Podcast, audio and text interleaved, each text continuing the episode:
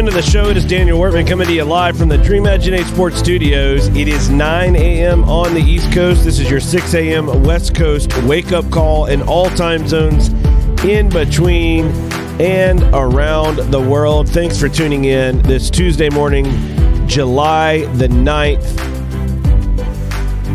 Still, still celebrating the U.S. women's national team winning the World Cup on Sunday. Um, they arrived back into the states yesterday via a, a charter flight and um, were were received with uh,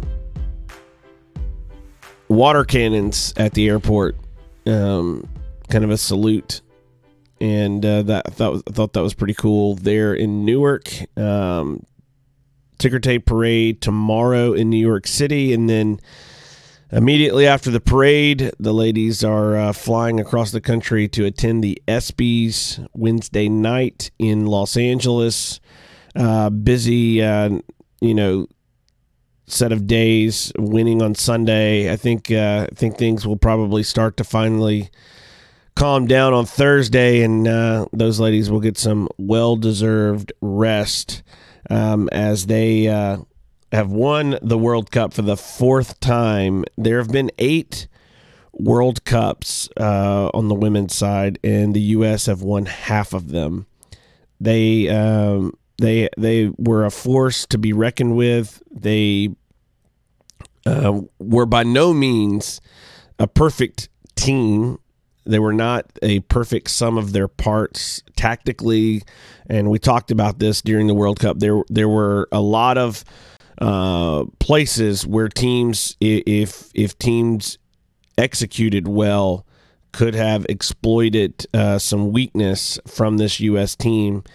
Uh, however, um, none of the teams that they faced were able to do that. And the one, the one uh, big advantage that this team has, and I don't think it's it's been discussed enough, is the mental fortitude of this squad is is undeniable. It is, and it is on a level far beyond their counterparts. the The top women's teams in the world um, are are still nowhere near um, the U.S. women's national team level when it comes to mental toughness. Um, that that group believes in themselves. You can see it in the way that they play. Um, and you know they rely on their individualism um, too much at times. Where tactically, I think the the collective could could be even stronger, um, and you know would would lessen the burden on their individual performances, and and I think they would be an even bigger uh, threat and in a better team. All of that being said, you go into a, a tournament, all eyes are on you, all pressure is on you, and you rise to the occasion time and time again. Wasn't always pretty, uh, but they were were always able to get the, the job done. I said after the the the first match where they beat Thailand 13 0 that I didn't know whether they would score more than 13 for the rest of the tournament. And that w- w- was more of a, a reality check for the audience, for us. Um, I think I think a lot of people looked at that 13 0 opening match and they're like, we're about to just run through this World Cup. And and I, I was just a little hesitant to go there because I knew that there were some quality teams. The quality around the world is, is continuing to grow. And uh, I think the next World Cup is going to be um, a big, big challenge and hurdle for this U.S. women's national team. There was a lot of depth at this uh, World Cup for, for the U.S. There was also a lot of of players on on the wrong side of thirty, and um, so looking into the future, we've got to get better. We've got to we've got to bring in some new players, and we've got to start to build into our play a more, more reliance on on team play that celebrates and plays to the strengths of a Rose Lavelle, of a Lindsey Horan, of a Tobin Heath. Um, the ability to keep possession and um, you know not always rely on the counterattack and and run run run run run um but you know that's looking ahead looking at this world cup the the teams to me that that are going to leave this World Cup um, frustrated and wishing they had another chance were France and England. I think both of those teams. Netherlands played uh, for the first sixty minutes. Uh, they executed their tactical tactical game plan against the U.S. better um, than than pretty much every other team in this tournament, except you know maybe Spain. I think Spain probably is another team that felt hard done by. England and France, though, uh, their frustration is going to come from the fact that they did not execute to the level that they wanted to, and um, you know I, I warned before both of those games that you have to get through the first 15 to 20 minutes and not let the US score. If you let the US score, it's going to be a tough task for you. And and that was my one caveat. I felt like France, and I had heard this from from um, quite a few uh, people that follow the this women's national team uh, closely. That the that France was the game that they had circled that this could be trouble. They were concerned about it, mm, and I, I as well was concerned about it the one caveat that I that I felt like going into that game was the U.S. scoring early. If they scored early, then I thought they would hold on to win, and and if they didn't score early, then it could be trouble. And and the Netherlands executed on that game plan. They held the U.S. into the 60th minute, and it took you know a penalty, um, VAR penalty to to turn the game if that penalty doesn't happen, I don't know how the game ends up. I still think the U.S. probably wins, but that game plan that the Netherlands were executing, they were executing their game plan to a higher level than England or France. And that's why I think both of those teams are going to be frustrated. Spain and the Netherlands, I felt like executed their game plans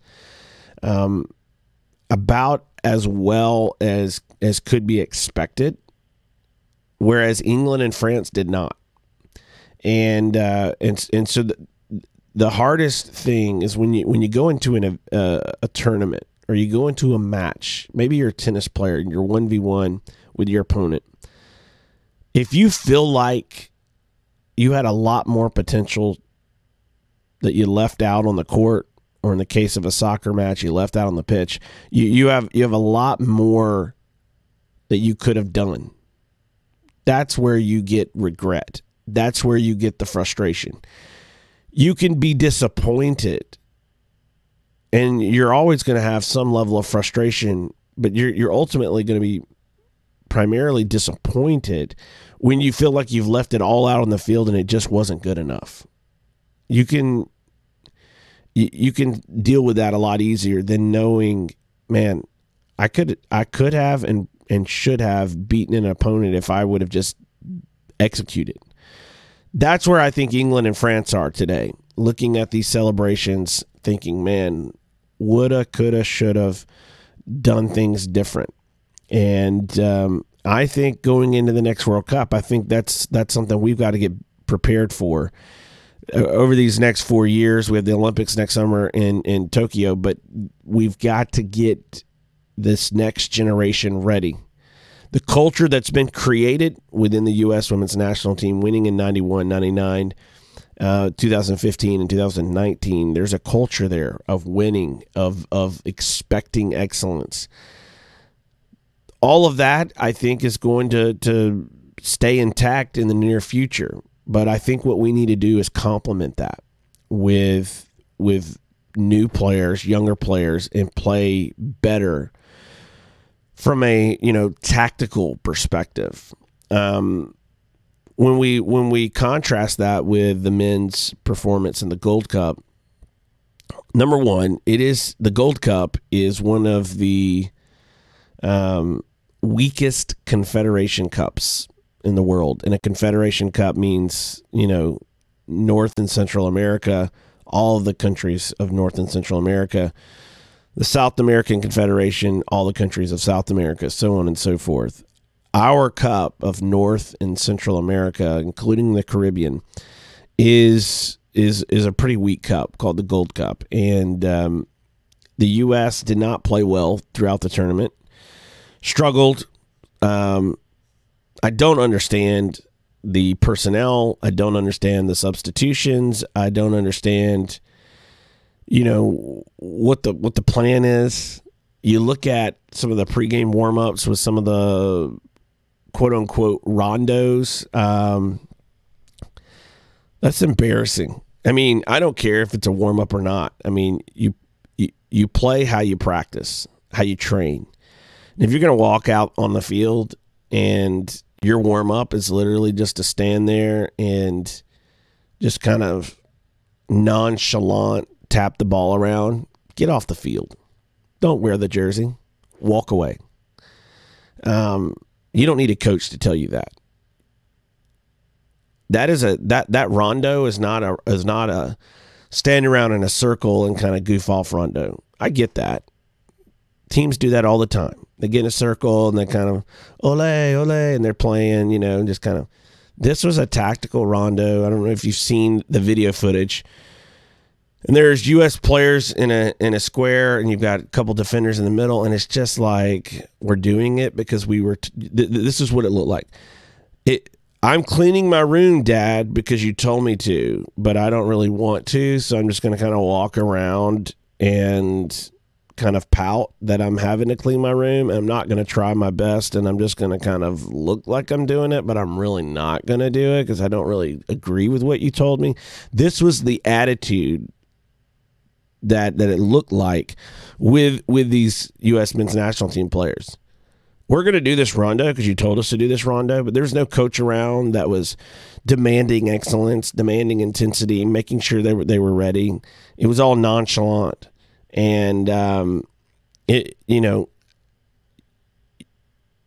if you're the U.S. Women's National Team, you've earned the deference. You've earned the opportunity to have a pass. Maybe you're, you know, maybe they, they're warming up, what have you, doing some stuff and kind of goofing off. You're the U.S. men's national team you've been terrible for a while. Under Greg Berhalter, hasn't gotten better.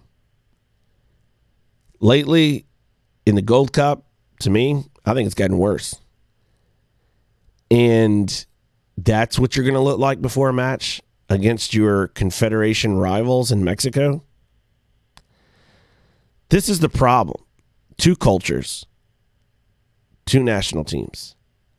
One strives for excellence, demands accountability of their peers. The other is just going through the motions. The only way we change that culture on the men's side starts with leadership. That includes the players, but it starts with the coaching staff. If I'm a coach and I look out and I see my players behaving that way before a match, we got issues. And you can see the sloppiness of play on the field, which is what is more concerning when you watch that trashy rondo. They don't seem to care. The intensity level is not there. And when we watch the team play, there's poor execution all over the place. We are not going to be a country that's going to be able to win anything when we are relying on some of the players that we have in this lineup. We should be bringing in some of these young players, getting ready for the Olympics, and starting over. Looking back to a, a, a group of players that that failed to qualify for the 2018 World Cup and hadn't won anything anyway in the last years before that. We're going nowhere fast. That's not getting us ready for the future. We've got to take those steps to go forward and do what's necessary to reach for excellence. Speaking of excellence, our sponsor this half hour is Duktig Brand, D U K T I G brand.com.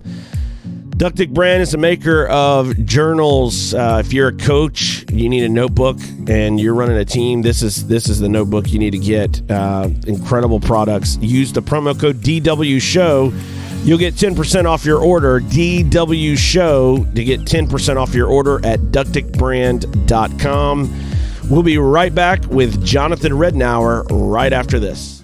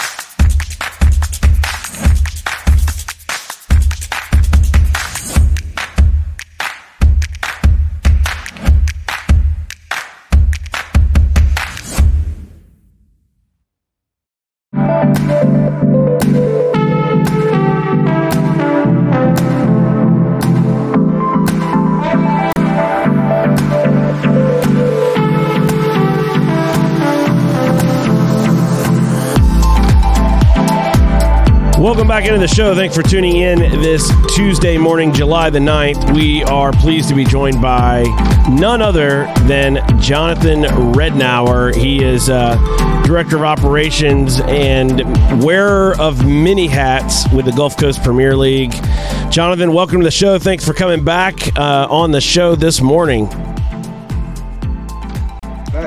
Looking forward to the, uh, the discussion we are we're glad that you are here. Um, the season uh, began uh, just a, a, few weeks ago, and uh, as many of these uh, leagues that that operate with this kind of summer style uh, setup, uh, you're you're nearing the end of the regular season, and you're you're staring down the playoffs ahead.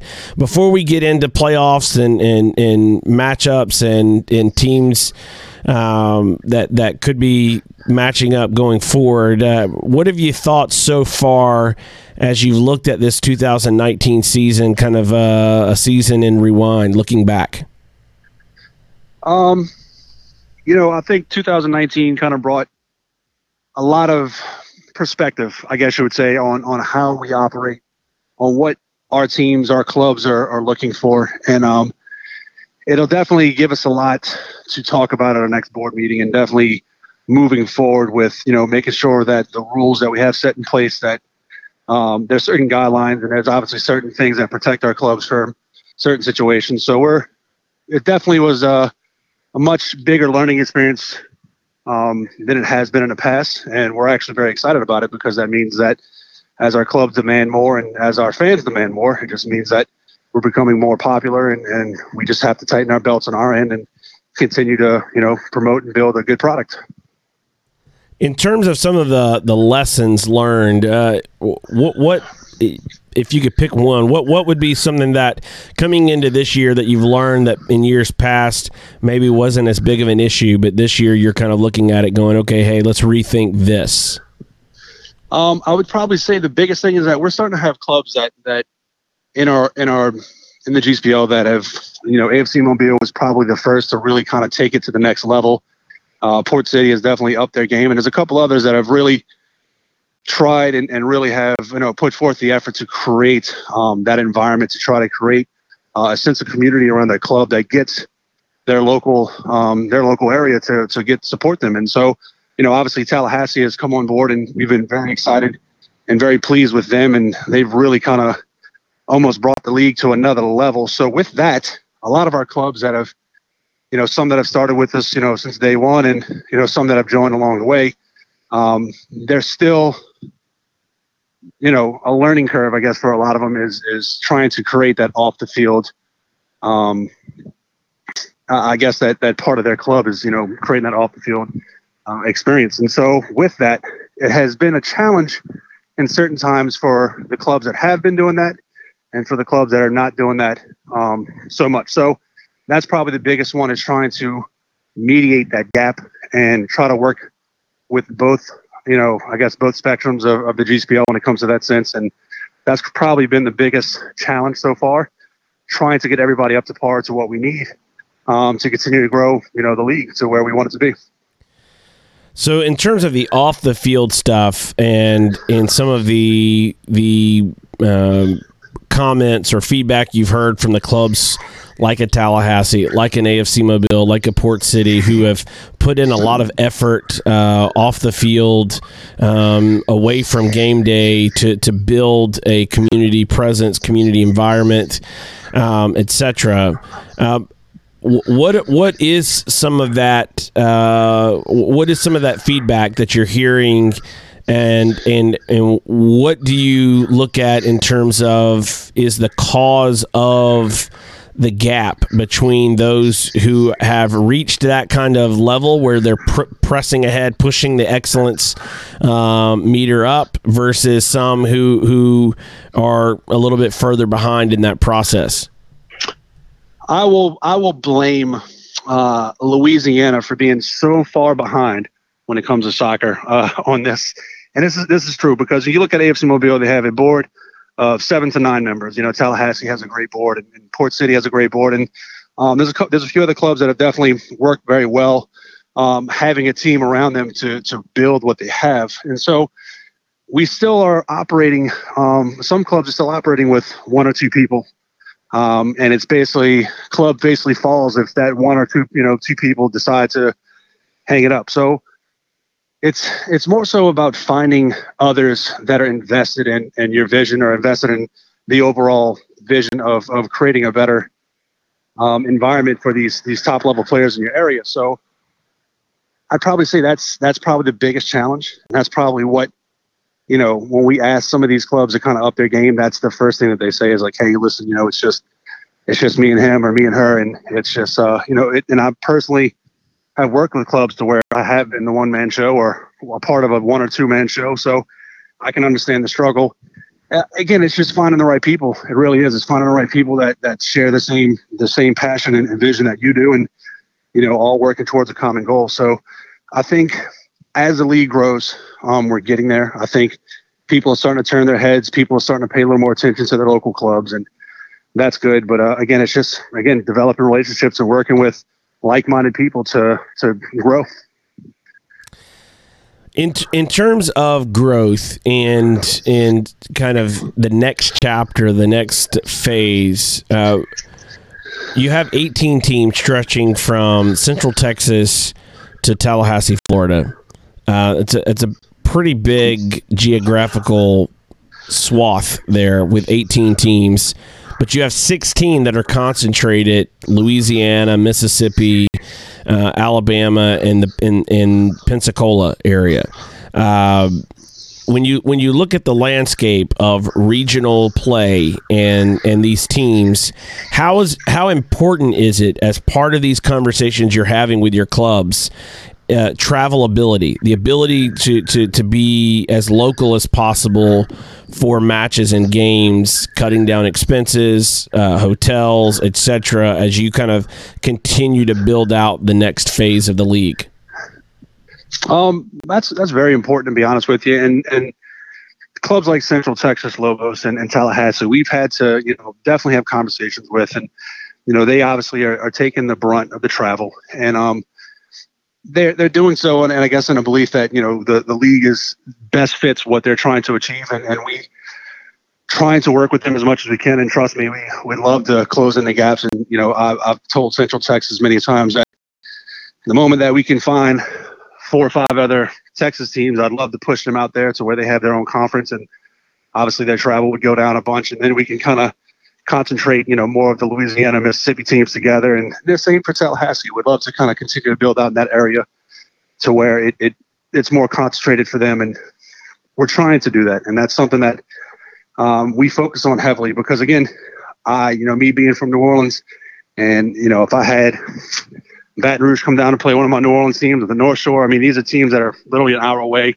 I have friends that live out there, so it does become a little more of a derby sense. It does, you know, you, you have a little more oomph behind it when you have teams that are so close in proximity. It, it just adds a little of that derby feel, and uh, we want to kind of you know capture that. So that's why one of our big focuses is trying to keep everything condensed. And uh, you know, next year for 2020, as we're looking to continue to grow, I think next year is about retention, about making sure that our clubs are able to continue building and growing. And you know, we just we we love the fact that since 2015 we haven't had any of our clubs really, um, you know, maybe two or three that have kind of dropped out. But that's you know, we're we're trying to make sure that that number stays low we'd rather see all the clubs that we have now stick around for 2020 and, and beyond. And hopefully in 10 years, they're still there. They've developed and grew and they have a huge fan base. So that's, that's our main goal. But yeah, definitely staying local is a huge thing. In, in terms of you know, growing the league, and um, you know, we, we, can talk about growing number of teams and getting more uh, teams in Texas, more teams closer to Tallahassee. Um, what about growing the clubs that you have internally in terms of helping them with their boards?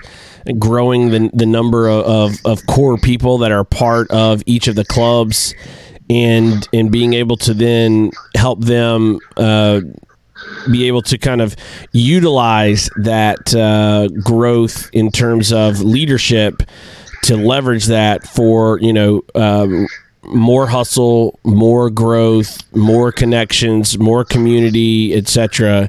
In terms of engagement and and growth going forward. Yeah, and I'll you know I'll, I'll touch back on what I said. You know, in 2020, I guess our biggest thing is while yes, we're looking to grow, um, but I think our biggest focus will be retention. It'll be making sure that the clubs we have stick around and that they um, are able to continue to build what they've already started. And that's that's going to be probably our biggest focus um, for 2020 is to continue to build what we have. I mean, I think what we have is is a nice core. I think this is definitely something that should um, should be continued to be focused on, and we'll be we'll be looking to do that. And so, I guess, like you said, the you know, a man with many hats. I guess one of the downfalls of that is that everybody has my phone number.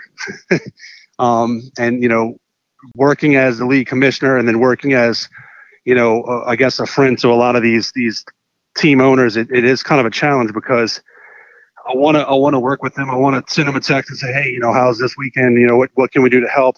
But also, you know, also have to play, you know, the commissioner role as well and making sure that teams are up to par on certain things. And so, um, we're hoping that next year we can get ourselves an executive director, which we've kind of already started with the hiring process and, and looking for somebody that kind of take over the commissioner role and allow me and, and Jeremy, our president, to kind of focus more on building relationships with our clubs and finding out what we can do to help. In in terms of um, being able to raise standards of excellence, raise you know operating standards uh, you know raise kind of league standards for your clubs to continue to elevate the, the, the club experience the community experience the match day experience etc where are you guys at now in terms of fees? What are you what are you looking at in terms of uh, right now where you are in terms of some of those minimum standards? And and do you foresee any changes to to the either of those, either the fees or the policies uh, going forward here in the near future? Maybe not next year, but in the year or two to come uh, after that, in terms of raising standards for the clubs that you have. Um, yes, yeah, we have. So, I mean, in 2019 for the AGM, we we discussed it, and we basically told everybody for 2020 you know, us being in a provisional year with USASA as a as a you know multi-state slash regional um, league with USASA, there's minimum standards that they're asking for. Now, those minimum standards were kind of what we already had in place, but we're looking kind of to take it up to the next level. And so we're almost almost kind of demanding exactly what the national league would, um, in a sense, when it comes to stadiums and you know having a trainer, um, you know, just just the things that makes the overall game day experience better for not only for the players but also for the fans and and the staff. So those are set in place. Um, those were implemented this year, and while we were a little lenient on it, just so we can make sure that teams are are you know being able to catch up to it uh, for 2020, we have told everybody that we will be tightening our belts, and you know that's why again we're looking for somebody to kind of take over that commissioner, executive director role, to where they can be the person to lay down the law. Um, while again, while I can continue to still be friends with all of our club owners and continue working with them to, to help them grow. So um, that is something that will be implemented in 2020 is definitely a more strict um, guidelines when it comes to minimum standards. So that is going to be in place. As for fees, um, I don't think we're going to budge. I think we're going to stay where we are, um, which is $2,000 um, at the moment. And I think the only thing that we'll probably raise is going to be the bond. Um, we'll, we'll probably raise that a little more just because there will be a little more penalty if, if minimum standards aren't met. So that's probably the only big change that really will happen. Other than that, again, it's just going to be us working with our clubs and trying to get them to continue to grow within their community. Looking at the success of AFC Mobile, this is their third year in the league. They are finally making the playoffs um, in their third year, even though they've been setting all kinds of benchmarks for attendance uh, the guys over there at AFC Mobile have been doing an outstanding job in, in being able to get into the community and and get crowds out for game days um, in in their three year uh, existence. Uh, finally, kind of seeing that on field. Um, success uh, finally start to, to catch up with their off the field uh, stadium environment, stadium attendance success when you look at a club like AFC Mobile, how do you, as a league, start to figure out ways to replicate that around the league for the other, you know, 14, 15, 16, 17 teams in the GCPL? Um, you know, we, we kind of take a, a, a, page out of a lot of people's books. You know, I've AFC Mobile is definitely, you know, I've appreciated the board kind of, you know, we've sat down many times and I've talked to, you know, Abram many times and Jeff and, and JT and those guys and really kind of pick their brain on how they get things done. And again, them being able to have uh, the support they have, which, you know, is, is five or six guys that are really strong, um, that are kind of doing this day to day. And they obviously they're doing voluntarily, um, kind of really gives them the, the boost to kind of be the club that they are. And so when we when we speak with this, you know, we speak about this to, to other clubs, we try to do so without basically saying like, "Hey, AFC Mobile is doing this. Why aren't you doing this?" You know, we try to not really kind of approach them like that.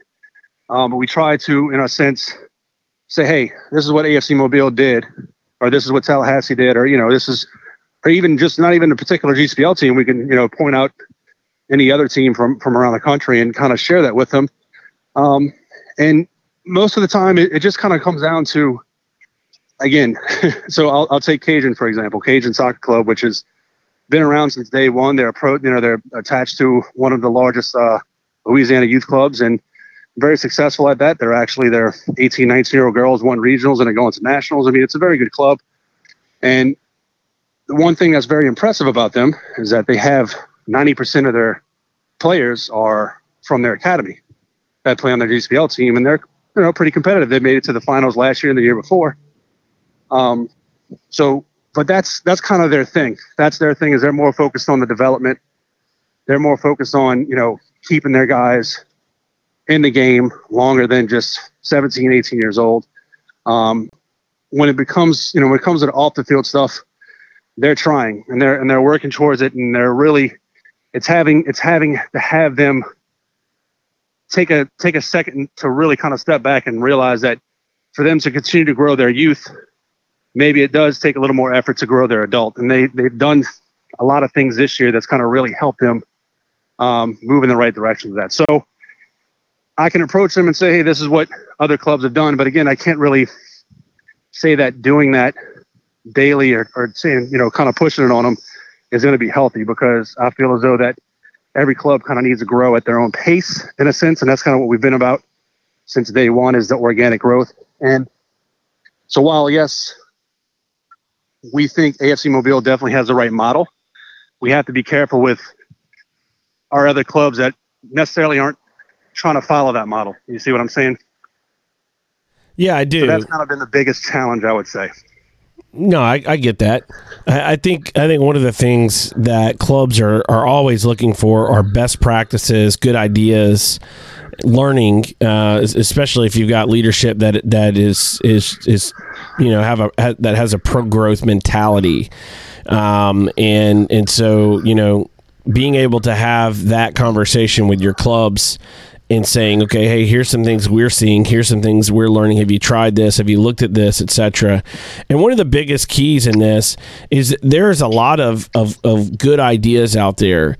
It's a lot harder to find people who are actually willing to put in the work to implement the good ideas. Um, the hustle and, and, and the follow through um, to, to, to reach uh, those levels of, of success is really predicated not just on good ideas it's on good people who who are putting in the effort they're putting in the time they're they're having the dinner conversations they're you know getting into the community they're they're making sure the media is covering them.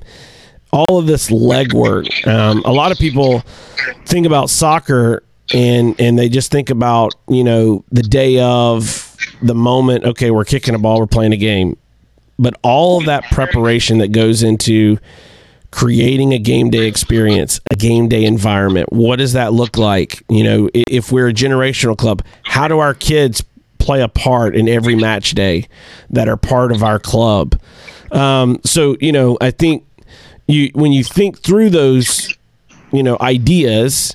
Um, you know, ideas uh, are like opinions. Everybody's got one, um, right? so it, it's not about having ideas. I think at some point it's also about executing on ideas. That is really what separates an AFC Mobile and in a Tallahassee. I mean, look, I, I, I went to to uh, Tallahassee earlier this season and, and caught the uh, Tallahassee Gulf Coast Rangers match.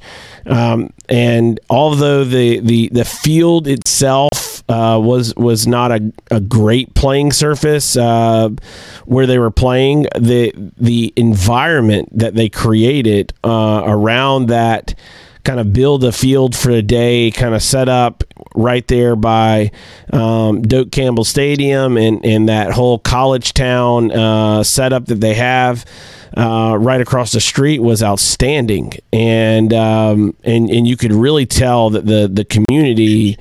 Um, was buying in. They they really were enjoying um, what what Tallahassee um, has been doing this year in in in in building, and then you know obviously them them being able to match that with some on field success, making the playoffs in their first year um, as well uh, in the East, I think is is you know rewarding for all of their work and their efforts and uh, very much so. As you as you look at the way the league has played out, you the East, you have a Central and um, in, in is it North or West? West. West. So West, Central, East. I, I you know, I, I keep expecting like to check Twitter tomorrow, and there's going to be like a southeast and a southwest and a northwest. You know, you guys are always having conversations, right? So I want to make sure I get my, my terminology right. So yes, east, sir. east, central, and west. How are the playoffs shaping up? Are all the spots settled, um, or or is there still something to play for this weekend? You know, how how has the season played out from that standpoint? So, um, West and East are pretty much locked up. In the West, uh, Boca and Louisiana Crew have have qualified. They both sit at 20 points, with Boca sitting at uh, sitting above them due to the the head to head rule that we have in our um, that we have for as a tiebreaker. So uh, Boca defeated Crew two to one early on, and they tied the second game. So Boca holds that that head to head tie. Uh, in the Central, North Shore United won the Central this past weekend, beating FC New Orleans, and uh, Motagua and FC New Orleans both sit at 18 points, but FC New Orleans has defeated Motagua twice, and so they have the head to head tiebreaker. And basically, Motagua is hoping that Mississippi Blues, who who's definitely struggled this year, is is able to upset uh, FC New Orleans this weekend. That would be their only chance of of entering the playoffs. And Motagua also has to deal with playing F, uh, North, North Shore. F, I'm sorry, North Shore United um, this weekend, so that'll be a tough task for them as well. And then in the East, it's pretty much settled up with Tallahassee and AFC Mobile. So a lot of these teams right now have qualified. FC New Orleans and, and Motagua are the only two that are really fighting for the last spot. But it's more so of kind of the seeding right now because we do go up a goal differential for the seeding. Um, with North Shore currently sitting at one, Boca sitting at two, uh, Louisiana Crew is sitting at three, FC New Orleans at four, and then Tallahassee at five, and AFC Mobile at six. And so, yeah, Tallahassee and AFC Mobile are playing for something. They're playing to to win and hope that you know FC New Orleans or or um, you know Louisiana Crew or Boca drop to where they're able to get a higher seed, which means that they would be able to host or they get a bye and you know get to the semifinals. So there still is something to play for, and it's you know a lot of exciting football to be honest with you to be played this week.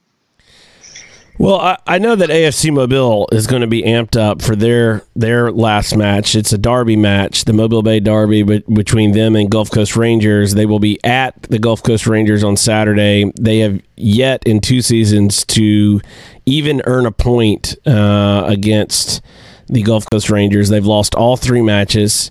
Uh, there's some history there. I I I will.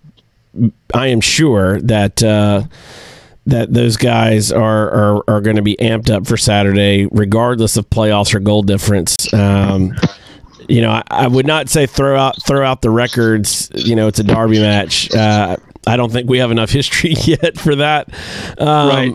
But I would say that I do think that they're going to, you know, for pride's sake, I think both teams are going to want to um, have a say about uh, oh, the way that, oh, that's, that, that goes out on Saturday that is not going to be a laydown game for for Rangers. I think Rangers will be 100% making sure that they they continue to be the thorn in AFC Mobile's side, which I mean, you know, they they were earlier this year, and um, I, I expect a, a, a, great match to be honest with you. So, and the same, and I think the same for Port City, who's you know was had a little late resurgence to kind of come in, but didn't didn't quite get there. But I, I think they'll continue to probably play for um, and let Tallahassee know that hey, we were the champs last year, and before you go into the playoffs, we want you to know that.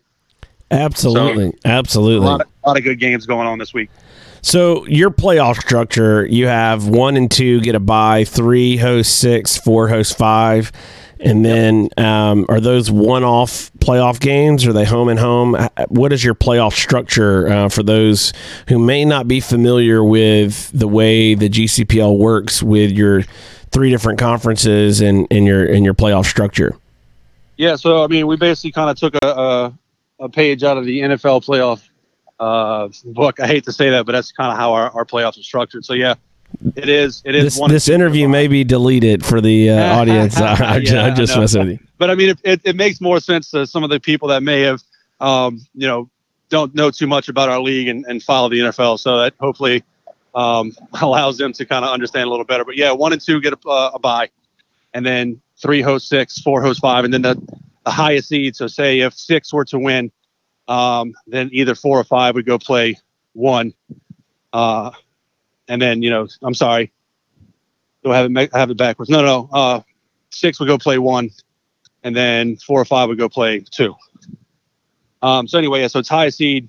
Highest seed basically plays the uh, the lowest seed in the second round. So four or five would go play uh, the second seed, uh, and vice versa. Three wins and three would play two, and then four or five would go play one. So it's kind of again, it's it's very similar to what the NFL set up. So yeah, it's just one game, one and done. And the reason why we do that is it's just the end of the season, we really don't have that much time. Um, once August hits, a lot of these college boys go back, and so we're really just trying to trying to make sure that all these teams are strong because we we've seen it in the past with you know some of the other national leagues where they've had their national championship, you know, go into the middle of August. And I thought I think what two years ago we saw a team get drubbed seven nothing because basically their whole team left, you know, after after August first. So we're trying to avoid that. So yeah, so July second, twentieth, sorry, July twentieth will be our quarterfinals. The twenty fourth will be our semis, and then the twenty seventh will be our finals.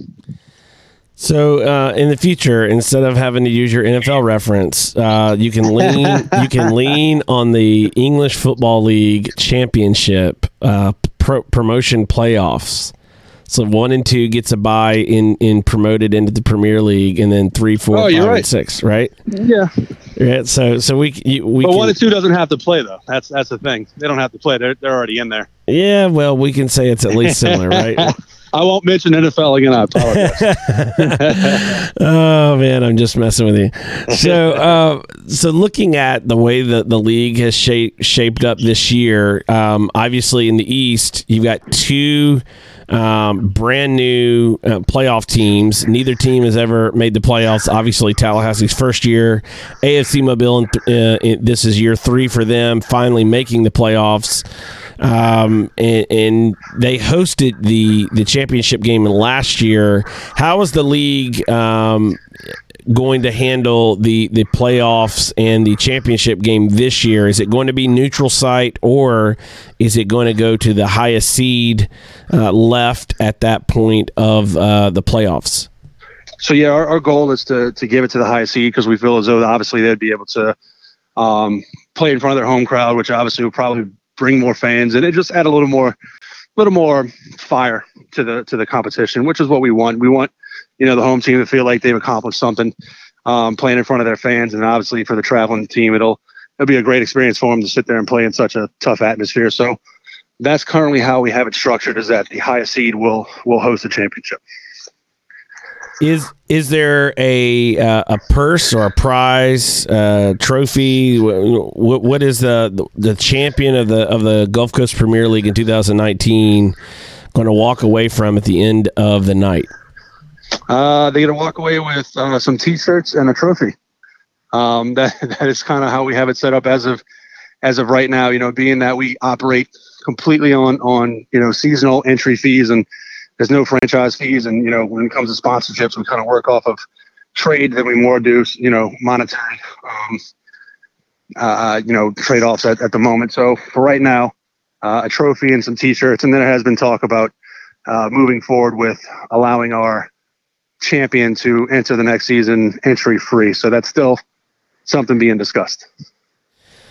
So, when you look at the landscape of of American soccer uh, at this level, a regional level, amateur level, um, what do you think is is most pressing in terms of improvement at this level of the game in America? Uh, just getting involvement. I mean, grassroots involvement in general. Just you know, a lot of a lot of soccer fans. Um, and it's and it's tough to say because you know, be, me being in soccer, uh, coach. You know, help run a league. I, I work at a, uh, you know, a, a store that basically sells soccer gear to you know basically all of Louisiana, Mississippi. So I speak with a lot of people, and the one thing that I run into a lot, and I've it kind of baffles me, is that there, there are a lot of parents that are heavily invested in their children, heavily invested in their children, and, and they they not they haven't necessarily enjoyed the sport for what it is more so than they have enjoyed it for their kids enjoying the sport. So they're kind of living through their kids' passion, which is there's nothing wrong with that. You know, as you know, uh, I mean, every parent should enjoy what their kids do. Um, so it's it's kind of it's kind of hard to say because I feel as though that just it needs to be more interest and more people interested in doing grassroots soccer. Um, there's a lot of guys that I know that they're big into following Real Madrid and that's their thing, and that anything below Real Madrid is is nothing worth on their radar. Um, and it's kind of hard to sit there and explain to them that where do you think Real Madrid gets those types of players? At some point, they were grassroots. At some point, they played at a youth club that probably barely made any money, that you know is a part of a Division Four, you know, team that's in a in a country that you know. Um, it, it's I, don't know. Just I guess the, the thing I'm trying to say is that there just needs to be more people invested and interested in helping out the grassroots level. I think once that happens, once we get more people to realize that let's build something in our community, let's not go chasing after a Division One or bringing a pro team to New Orleans. Or and I'm using New Orleans for example because it's always like oh MLS to New Orleans or USL to New Orleans, and it's we don't even have a team in New Orleans that pulls in more than 500 people to a game. We haven't even captured New Orleans.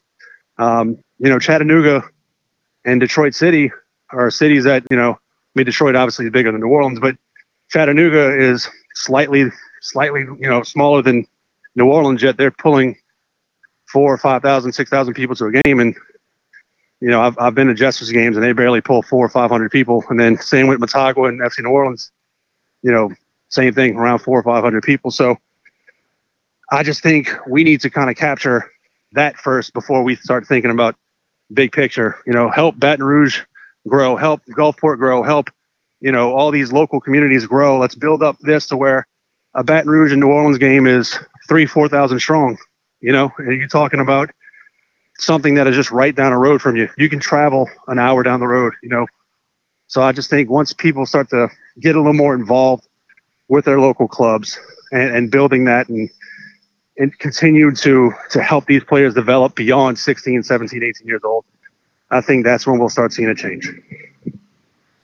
One of the things I, I have observed and, and have had many conversations with clubs around the country, leadership within state associations and others, is the the level of, of the relationship relationship between a family and a club or a soccer organization. So if you, you, you mentioned, you know, you have parents who are investing all of this money into their kids um, and their and, and playing. Um, one of the thing the, the terms that I use is, is it is a transactional relationship. Uh, too often, a lot of times with these youth clubs, it is it is a relationship that is is an inch deep and a, and a mile wide. Uh, there's not a lot of depth there. So whenever these kids finish the program at 17, 18, or 12 or 13 or whatever, the family is like, okay, well that chapter's over. Like we we paid the fees, we dropped you off at practice. Uh, there's a lot of reasons for this, um, and and we could we could do you know three hours on, on this one topic uh, of why this is the way it is and why it's a problem and it needs to get better. But I I think that when we look at families, soccer families in this country, youth clubs in particular, um, who who are kind of the first point of contact and reference for these families as to what is a soccer club and how are you going to help my son or daughter uh, learn the game, play the game, enjoy the game, experience the game, etc. We've got to get better at getting these relationships beyond a tra- transactional relationship and and building deeper bonds. Um, creating soccer families for life, not just a soccer player for 10 years uh, where mom or mom or dad are going to write the checks. They're going to pay the bills, and then when they graduate out of your program, you never see from or hear from them again, unless maybe yep. they come back 20 years later with grandkids. Yep. Um, we've got to do a better job at that. If you are a generational club in the U.S., you've got to start to find ways to be better, not always looking to nickel and dime. And I get it, you're running a business, you're running you know that's that's how you make your livelihood as a club. I, I understand that, but we still have got to find a way to be better at developing relationships and and and I've heard it from parents for years all over the country. You talk to them that are in the pay to play system and they say, "Look, I just feel like they're they're always asking for money. They're always nickel and diming us. Every time yep. they they want to, you know, I pay all these fees and then they come right back and say, "Well, pay us 50 bucks to come and train for this or come to do this."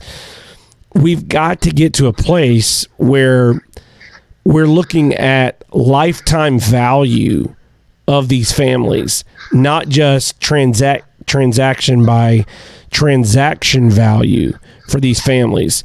So there's a lot of like right now in the immediate I got to get paid versus what is the lifetime value of a customer if I build a lifelong relationship with them that goes beyond 10 years? What if they're what if they're members of our club for 50 years? What is that worth? And what can we do now so that they're here in 30 years, not going away in 5? Um, and, I think I think it, it has a trickle down effect when you look at a club like an AFC Mobile, like a Tallahassee, like a Port City that don't have they're not generational clubs. They don't have a youth club uh, academy below their first team, and they feel that because it, it, it becomes very difficult for them to build deep bonds because these families are already have been educated just in their relationships with their with their kids youth clubs that soccer is a transactional relationship. So what do you want from me? Why do you want this for me? You, you see what i'm saying? Yep. and and so i think i think you know when when we look at it from a business perspective american soccer clubs are in general poorly run as businesses. They don't look at long-term relationships. They don't look at lifetime value of customers. There are some who do and i am not in any way saying this is all american clubs but by and large most american soccer clubs are only fixated on right now and they're and from a business standpoint if you if you were to come in and audit them as an organization from a business perspective they're just not doing a good enough job and it, and to me we've got to get to a place where that becomes a, a, a more important part of what we do building lifelong relationships with our our soccer families in our communities. Um, as you look at uh, the GCPL in this season, uh, would you rank it as a success? And and if not, what would you want to do to to to make it a success in 2020? If if it if you do think it was a success, I would I would still ask, what would you like to see the GCPL look like in 2020? Um, I'll rank it as a, success. Uh, I think the level of play on the field has definitely grown since day one. Um, you know, you're starting to see high level players that would normally, you know, leave our region and go play for a PDL or NPSL team stick around. Um, you know, you're even seeing, like I, you know, I think I've spoken to you before, FC New Orleans, which is uh, a good amount of former pro and or current pro players that have, you know, come in here for the summer to to get some extra um, extra playing time, you know, before they go back into their their homeland and continue playing. So the level of play is definitely is definitely up, and I think for us, we have to take that and consider that as as a win because um, you know we can sit here and create game day experiences for the fans all we want, but but at the end of the day, it's it's about you know for us, it's you know one of the main things is about developing our local players and putting them in a league or a situation that makes them feel um, or puts them in a situation that you know challenges them, and, and really, I think that is something that we have achieved uh, with the 2019 season. I think off the field we've we've done a great job with, especially with the addition of the new clubs, Louisiana Crew, uh, Tallahassee, and FC New Orleans. So. I think those guys, and even Hattiesburg, has definitely you know come in and, and they're off the off the field. You know, fans and, and support has been high. You know, you're talking about 200 to 300 people per game. So, um, I think for new clubs coming in getting those type of numbers, again, I think that's a win-win. So um, I think we have definitely succeeded with the 2019 season, and you know, of course, we still have a couple weeks left. So hopefully, uh, while I say this, everything from here on continues to run smoothly. Um, things that we can definitely improve on. Uh, again, I, would love to get to a point to where the league is averaging five, six, seven hundred people a game. I think once we can get to that, to where every team is really pulling in those type of numbers, um, that's when the sponsorships will come. That's when businesses will start to take notice and say, "Hey, y'all are doing something great. We want to invest in y'all. We want to be a part of what y'all are doing. We want to work together." Um, and then I think once that starts happening, then these teams can start sustaining themselves. They can start focusing on becoming generational clubs, working towards a youth model, um, continuing to grow their club, developing players. I think it all continues to fall into place uh, once we can kind of get there. Well, I uh, as as someone who has has taken in uh, several games uh, for the GCPL uh, this uh, this year, I, I, think it's been definitely growing from years past, and uh, I look forward to these playoffs. And wish you guys all the success in the world going forward. Really do appreciate you spending some time with us today, and we will look forward to the playoffs and in the weeks ahead, and the eventual 2019 GCPL champion being crowned later this month. So, Jonathan, thanks for spending some time with us. We'll uh, we'll have you back on again soon. I appreciate it, sir. Enjoy your trip to Europe. thank, thank you, my man. Thank you. All right, later. That was Jonathan Rednour, and he is the. Uh, Director of Operations, Commissioner, wearer of many hats for the GCPL. We appreciate him coming on, spending some time with us. Um, think I, really do, really do appreciate uh, him uh, coming on and, and, sharing insight into the league. It's it's uh, vital that we have more of this going on around the country, and I, am really, really appreciative for him uh, sharing his thoughts and ideas as well. So, our sponsor this half hour is Charity Water. You can learn more about Charity Water at charitywater.org and join their story, and it can be part of your story, providing clean drinking water to people all over the world at charitywater.org. We'll be right back after this.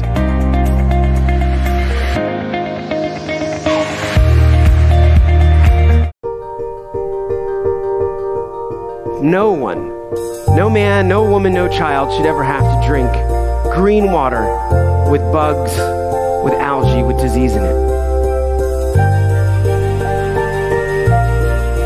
Bad water and a lack of toilets kills more people than all the wars in the world. We know how to bring clean drinking water right now to every single person on earth. And when you can bring water into communities, it truly transforms them, it changes everything. Or you could know that you'd made a difference. You could know that you had truly impacted the life of a family, of a community, of a region. There was either clean water or there wasn't. We believe in a world where every single person has clean and safe water to drink, and we will continue fighting until that happens.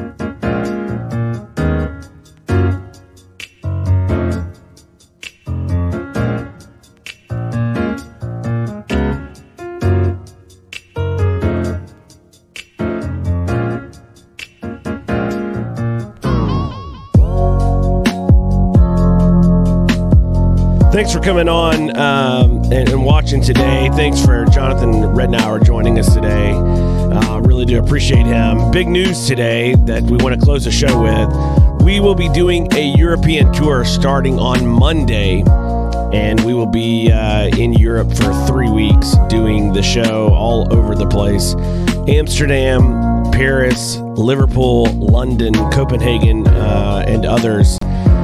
Look forward to bringing that to you and more news coming over the next few days as we get ready for that tour. Thanks uh, for tuning in today. We look forward to seeing everybody again tomorrow. As always, weekdays live at 9 a.m. Eastern Standard Time. We'll see everybody tomorrow.